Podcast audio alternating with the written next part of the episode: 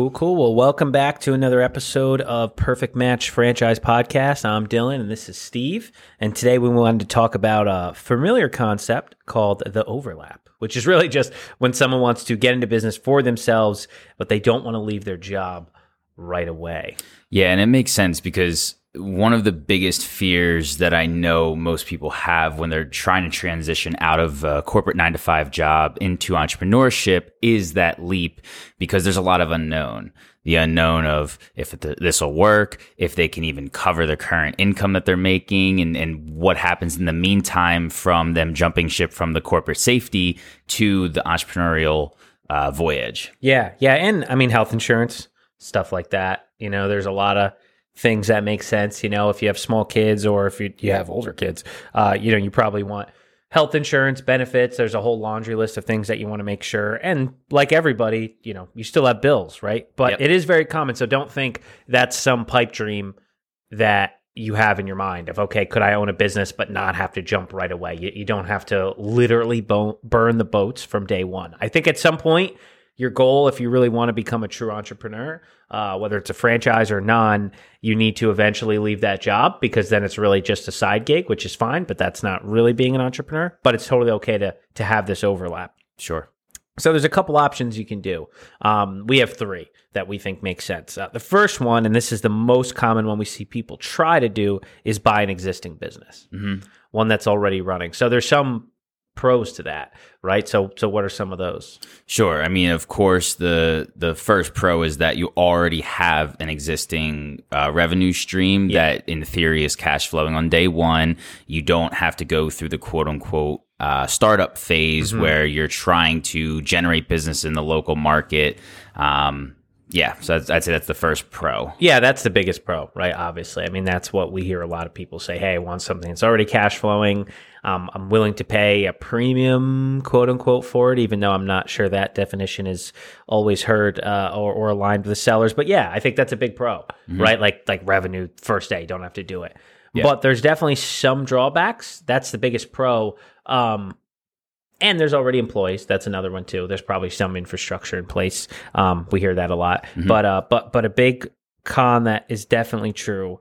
Um, I would say in particular is that if you've never run a business before, um, or I should say, if you've never run slash own your own small business, because running a portion of a big business is much different than running any sort of small business. Yeah. Um, it could be quite overwhelming to go from nothing to then running a business right away. I don't care how much the, the current owner transitions, right? Yep. Yeah, absolutely. Um, to your point, you know, it, it, sounds good to jump into a business that's already cash flowing, say three hundred grand a year, sure. but you inherit three hundred grand a year worth of problems, yeah. and, and you probably just, really have a million point two worth of problems. Well, right, in yes, revenue. Yeah, exactly. exactly. yeah. Yep. Yeah, and then um, just one other thing I like for people who are considering an established business is what is the actual owner's role? Because yeah. a lot of times in those established businesses, the owner's doing things that they've been doing for 10, 15, 20 years, they're not even thinking about. So yeah. when they, you know, transition out, and you transition in, the little tricks of the trade that you weren't even aware existed, and neither was the current owner, to be completely honest, yeah. because it was just so it was just so second nature to yeah, them. or force of personality. I hear a lot. Yeah. yeah. So that's something to consider when you're trans- you're looking at an established business. Is just because it's cash flowing does not mean it's going to be easy or a simple crossover. Sure. Yeah. Well, and and yeah, exactly. And and you're going from nothing to inheriting like a large operation, and there's no real gradual buildup, even mm. if mm-hmm. there is an owner transition. So if you're going to do this overlap, which is the theme of of what we're talking about, it's quite a, a quite a huge gap. If you close on Monday to then Tuesday, you got to go in and actually figure it out. Now, again, sure. there's usually some owner transition, which is totally fine, but they just sold it. Yeah. They're not going to be doing. they're not going to be doing everything, right? Yeah. They're they're certainly not the most motivated employee you've ever had, even if you're paying them. And there's a quote unquote earnout.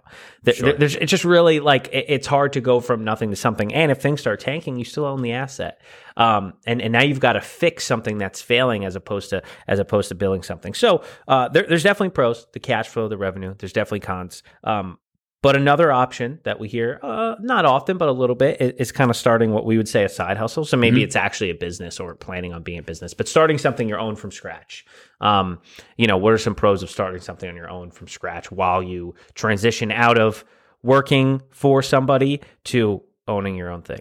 So I would say the biggest pro is it's the best balance of being able to generate some income without responsibility. yeah. So you can you don't ha- there's there's no pressure for you to have to make a living off of it. Yeah. So it's not like you know you don't have that pressure in the back of your mind of I only have three months worth of cash reserves. Otherwise, I'm flat on my face. Sure.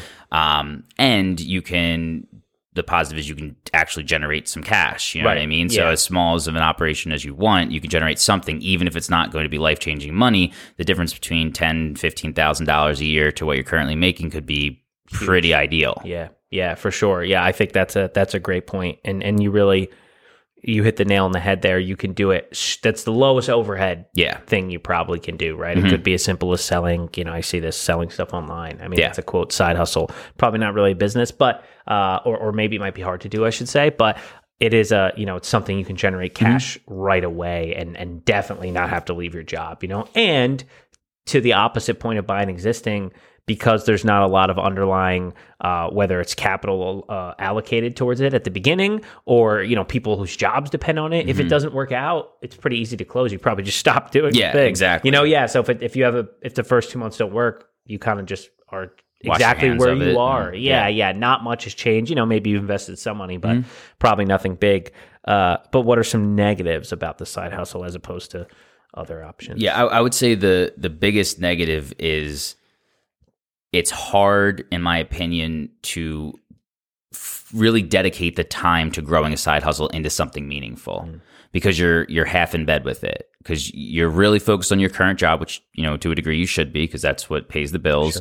Um, and unless you are very diligent about spending your free time exclusively working on the business or the majority working on the business, it's hard to accrue the amount of hours into that side hustle where it could actually transition you out of your corporate job. Or if it would, you're talking multiple, multiple years, you know, when ideally you're probably looking to transition uh, before then. Yeah, six months to a year is usually I think what people are looking to do, and I think that's a good goal because it's also it's a long enough time where you can really get you can develop something, whether it's a mm-hmm. current business or a startup. But it's it's not so much time. I think that people start to i- i- it's hard to account for all the life isms that Sure. come up, all the all the little idiosyncrasies The birthday that parties, Yeah. the sicknesses, the family. holidays. Yeah, exactly. Right, exactly. Life events that just come up.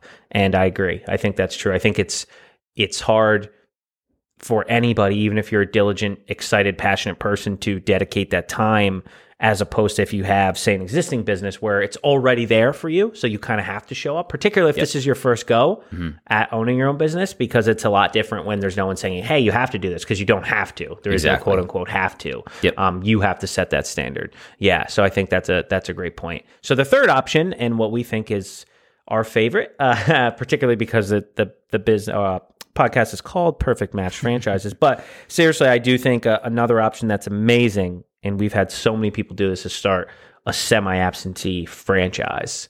Um, and what are some pros to starting a, a semi-absentee franchise? Sure. So I would say one of the main pros is that it is a legitimate business Yeah. that already has a proven track record given, you know, current units already in the system. Yeah. And almost more importantly, and this is when you pick the correct brand that has the experience in starting a unit from scratch as a semi-absentee owner from the from the beginning is that they already have the template of what you need to do to make it semi-absentee but also a real business at the same time. Yes.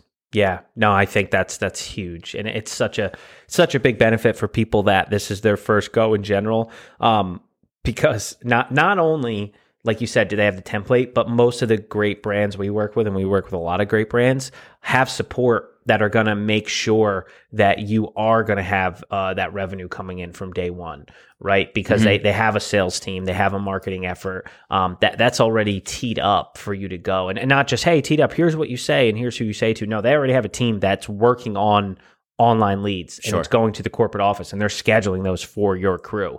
So that that's just a huge benefit that that it's really hard to replicate as a startup or even frankly an existing one-off business because like we said at the beginning, what, what's the what's the owner doing? Well, that's not the case here. The the the, the semi absentee franchise, yeah, quote unquote, you're the owner, but a lot of that support of sales and marketing can go through to the the corporate office. So that that starts from day one, which is a huge benefit, um, and, and kind of like gives us that Goldilocks, like we like to say, where you're getting the the best of. Hey, you're getting something early on. There's revenue. There's stuff to do, um, but maybe not having to jump right into owning a two million dollar business the first month. Yeah, You know? exactly. And you know, if you have that two million dollar business month one, and the you know two out of your three main employees quit, and this is after the owner has already transitioned out.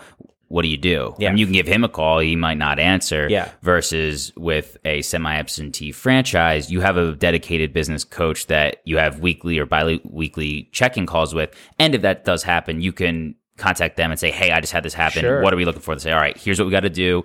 You know, this is the type of archetype of person that you need to fill these roles. Here's some contacts. You know, we already do some headhunting maybe at the corporate office for employees, so you can tap into that. Um, you know, we know how to pivot the jobs to make sure that no one's really mad, but you know how to how, the customer Exactly service right. aspect. There's a lot of resources you're able to tap into when those inevitable hurdles do pop up. Yeah, a thousand percent. Or even just having another franchisee to call. Hey man, what did you do? Hey, hey, hey girl, what did you do when when this happened to you? Yep. You know, well, I did this, this, and this. Don't worry, it happens. Like you'll be good. All right. Yep. You know what I mean? Where like you said, you can call the owner. Maybe he calls. Maybe he goes, oh man, that stinks. That sucks. Never You had know, to deal with that before. yeah, yeah, no, and, and and he could be right. You know, it could just be that you're you're not compatible with the employees he had on on the place. So, um, yeah, that's that's that's a huge thing that when you start, and you can do it semi absentee. Um, from the beginning too, uh, because of those infrastructure things, where where people tend to think, "Oh, I'm I'm doing a startup when I buy a franchise." And I don't really like that Yeah. word because you're really opening a new territory. It's like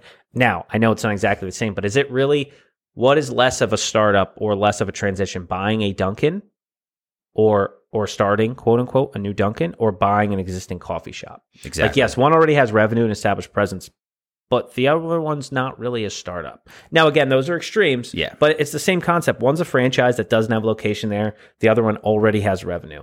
So so making that transition with a franchise is really not a startup, in my Yep. opinion. Yeah. Yeah. And I and just, you know, one last thing note is I don't think people realize how many different franchise opportunities offer a semi absentee from the start option. A lot of people yes. hear, oh, franchise, well, I have to start it and then I can transition into a semi absentee owner.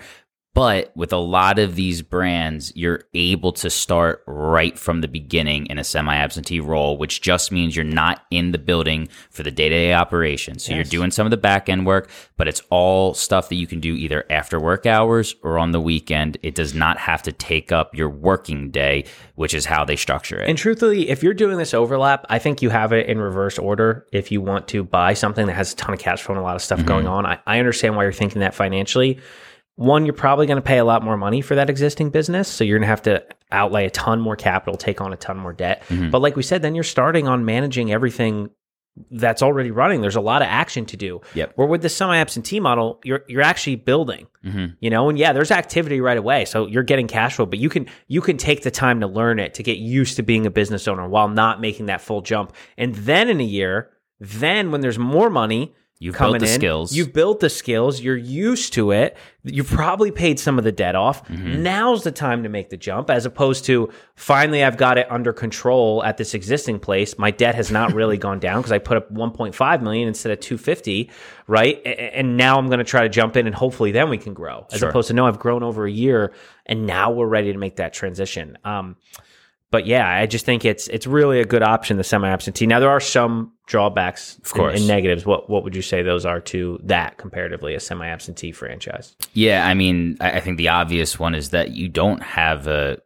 cash flow day one Yeah. business. You do have a ramp up period, and Yeah. you might not have business day one, week one, month one. Hopefully, you do. But Yeah, you know, yeah. the, the point being is Right. that there is an inevitable ramp up period. Yes. And you do have to pay a franchise fee Mm-hmm. and you do have to pay some startup and they're going to require you to be more capitalized. So yeah, you are going to pay some more than if you just did the startup uh, or the side hustle wrap. Exactly. So so you're right. There is a ramp up period. It is it is quote unquote a new territory. It's not a startup. but it is a new territory. So it is it is something to consider. However, I do think it's it's a better option considering when when you look at all the actual real return on capital. If you look at what it costs to start, say, a spray foam insulation franchise versus buying one, the the time it takes for you to get the money back Yeah. and all the variables, it, it just in my opinion, it's almost it's almost a no brainer if we were to go down and do the math. Unless again, there's certain situations. I mean, of course, there's good deals Sure. right? But it, it just, in my opinion, again, if you get in with a good franchise, um, it, it just makes more sense to to go the semi absentee route, given our experience. But they're all good options. They're all they're all potentially good options, kind of depending on your circumstance. You know? Yeah, I think the only bad decision is to not at least consider all the options. Yeah, I that, agree. that's for if you're looking Yeah. for a semi-absentee business. Maybe you should look at some already established Existing, ones. yeah, and absolutely, if you're looking at established, you should look at some semi-absentee new franchises as well. Yeah, because there there is the case that yes, if you could get an established business with a good manager at a good price, that in an industry that you're already familiar yeah, with. that, like- that's probably better. You are actually going to Yeah. probably do better much quicker than than the franchise option. However, I think those are harder to come by, but that doesn't mean Sure. that's not something you should look down. And to your point, and if you're a little undercapitalized, you're not undercapitalized, but you're not dying to put a bunch of money out right away, then maybe the side hustle is a good option too, right? Yep. Like get into something. And and that's the other thing I think a lot of people don't consider. If you're going to be a true entrepreneur, you're probably not just going to have one business anyway. Of course. So if this is going to be your first one, it's okay to just make sure the first one is something that um, is is productive for you. Not Mhm. every first entrepreneur, in fact, most their first business is not their home run. yeah. You know, so um, I think that's that's something to consider uh, as you look through these three options, and, and those are the most common options. So yeah. Yeah. So, with that being said, if you are currently uh, looking at established businesses and are looking for some potential alternatives just to compare to, Yes. we'd be more than happy to have a conversation with you, understand what you're looking for in that business, so we can give you some good semi-absentee options that you know might be as attractive, if not more, than the current ones you're finding. Yeah, for sure. Especially us. I think um, we're a little unique because we've been just uh, pure entrepreneurs as well with no franchise backing. So Mhm. uh, we've shot plenty of people straight where we said, hey, look, I think franchises are great. I just don't know if they're a good fit for what you want to do. Exactly. We will tell you that. If we Yep. think, hey, you should probably just buy an established business and just run it yourself because Yeah. you might do 17 billion different things, which is fine, but that doesn't fit in a franchise. So, Sure. uh, so yeah, if you need more information, reach out to us. And uh, until next time. Until next time.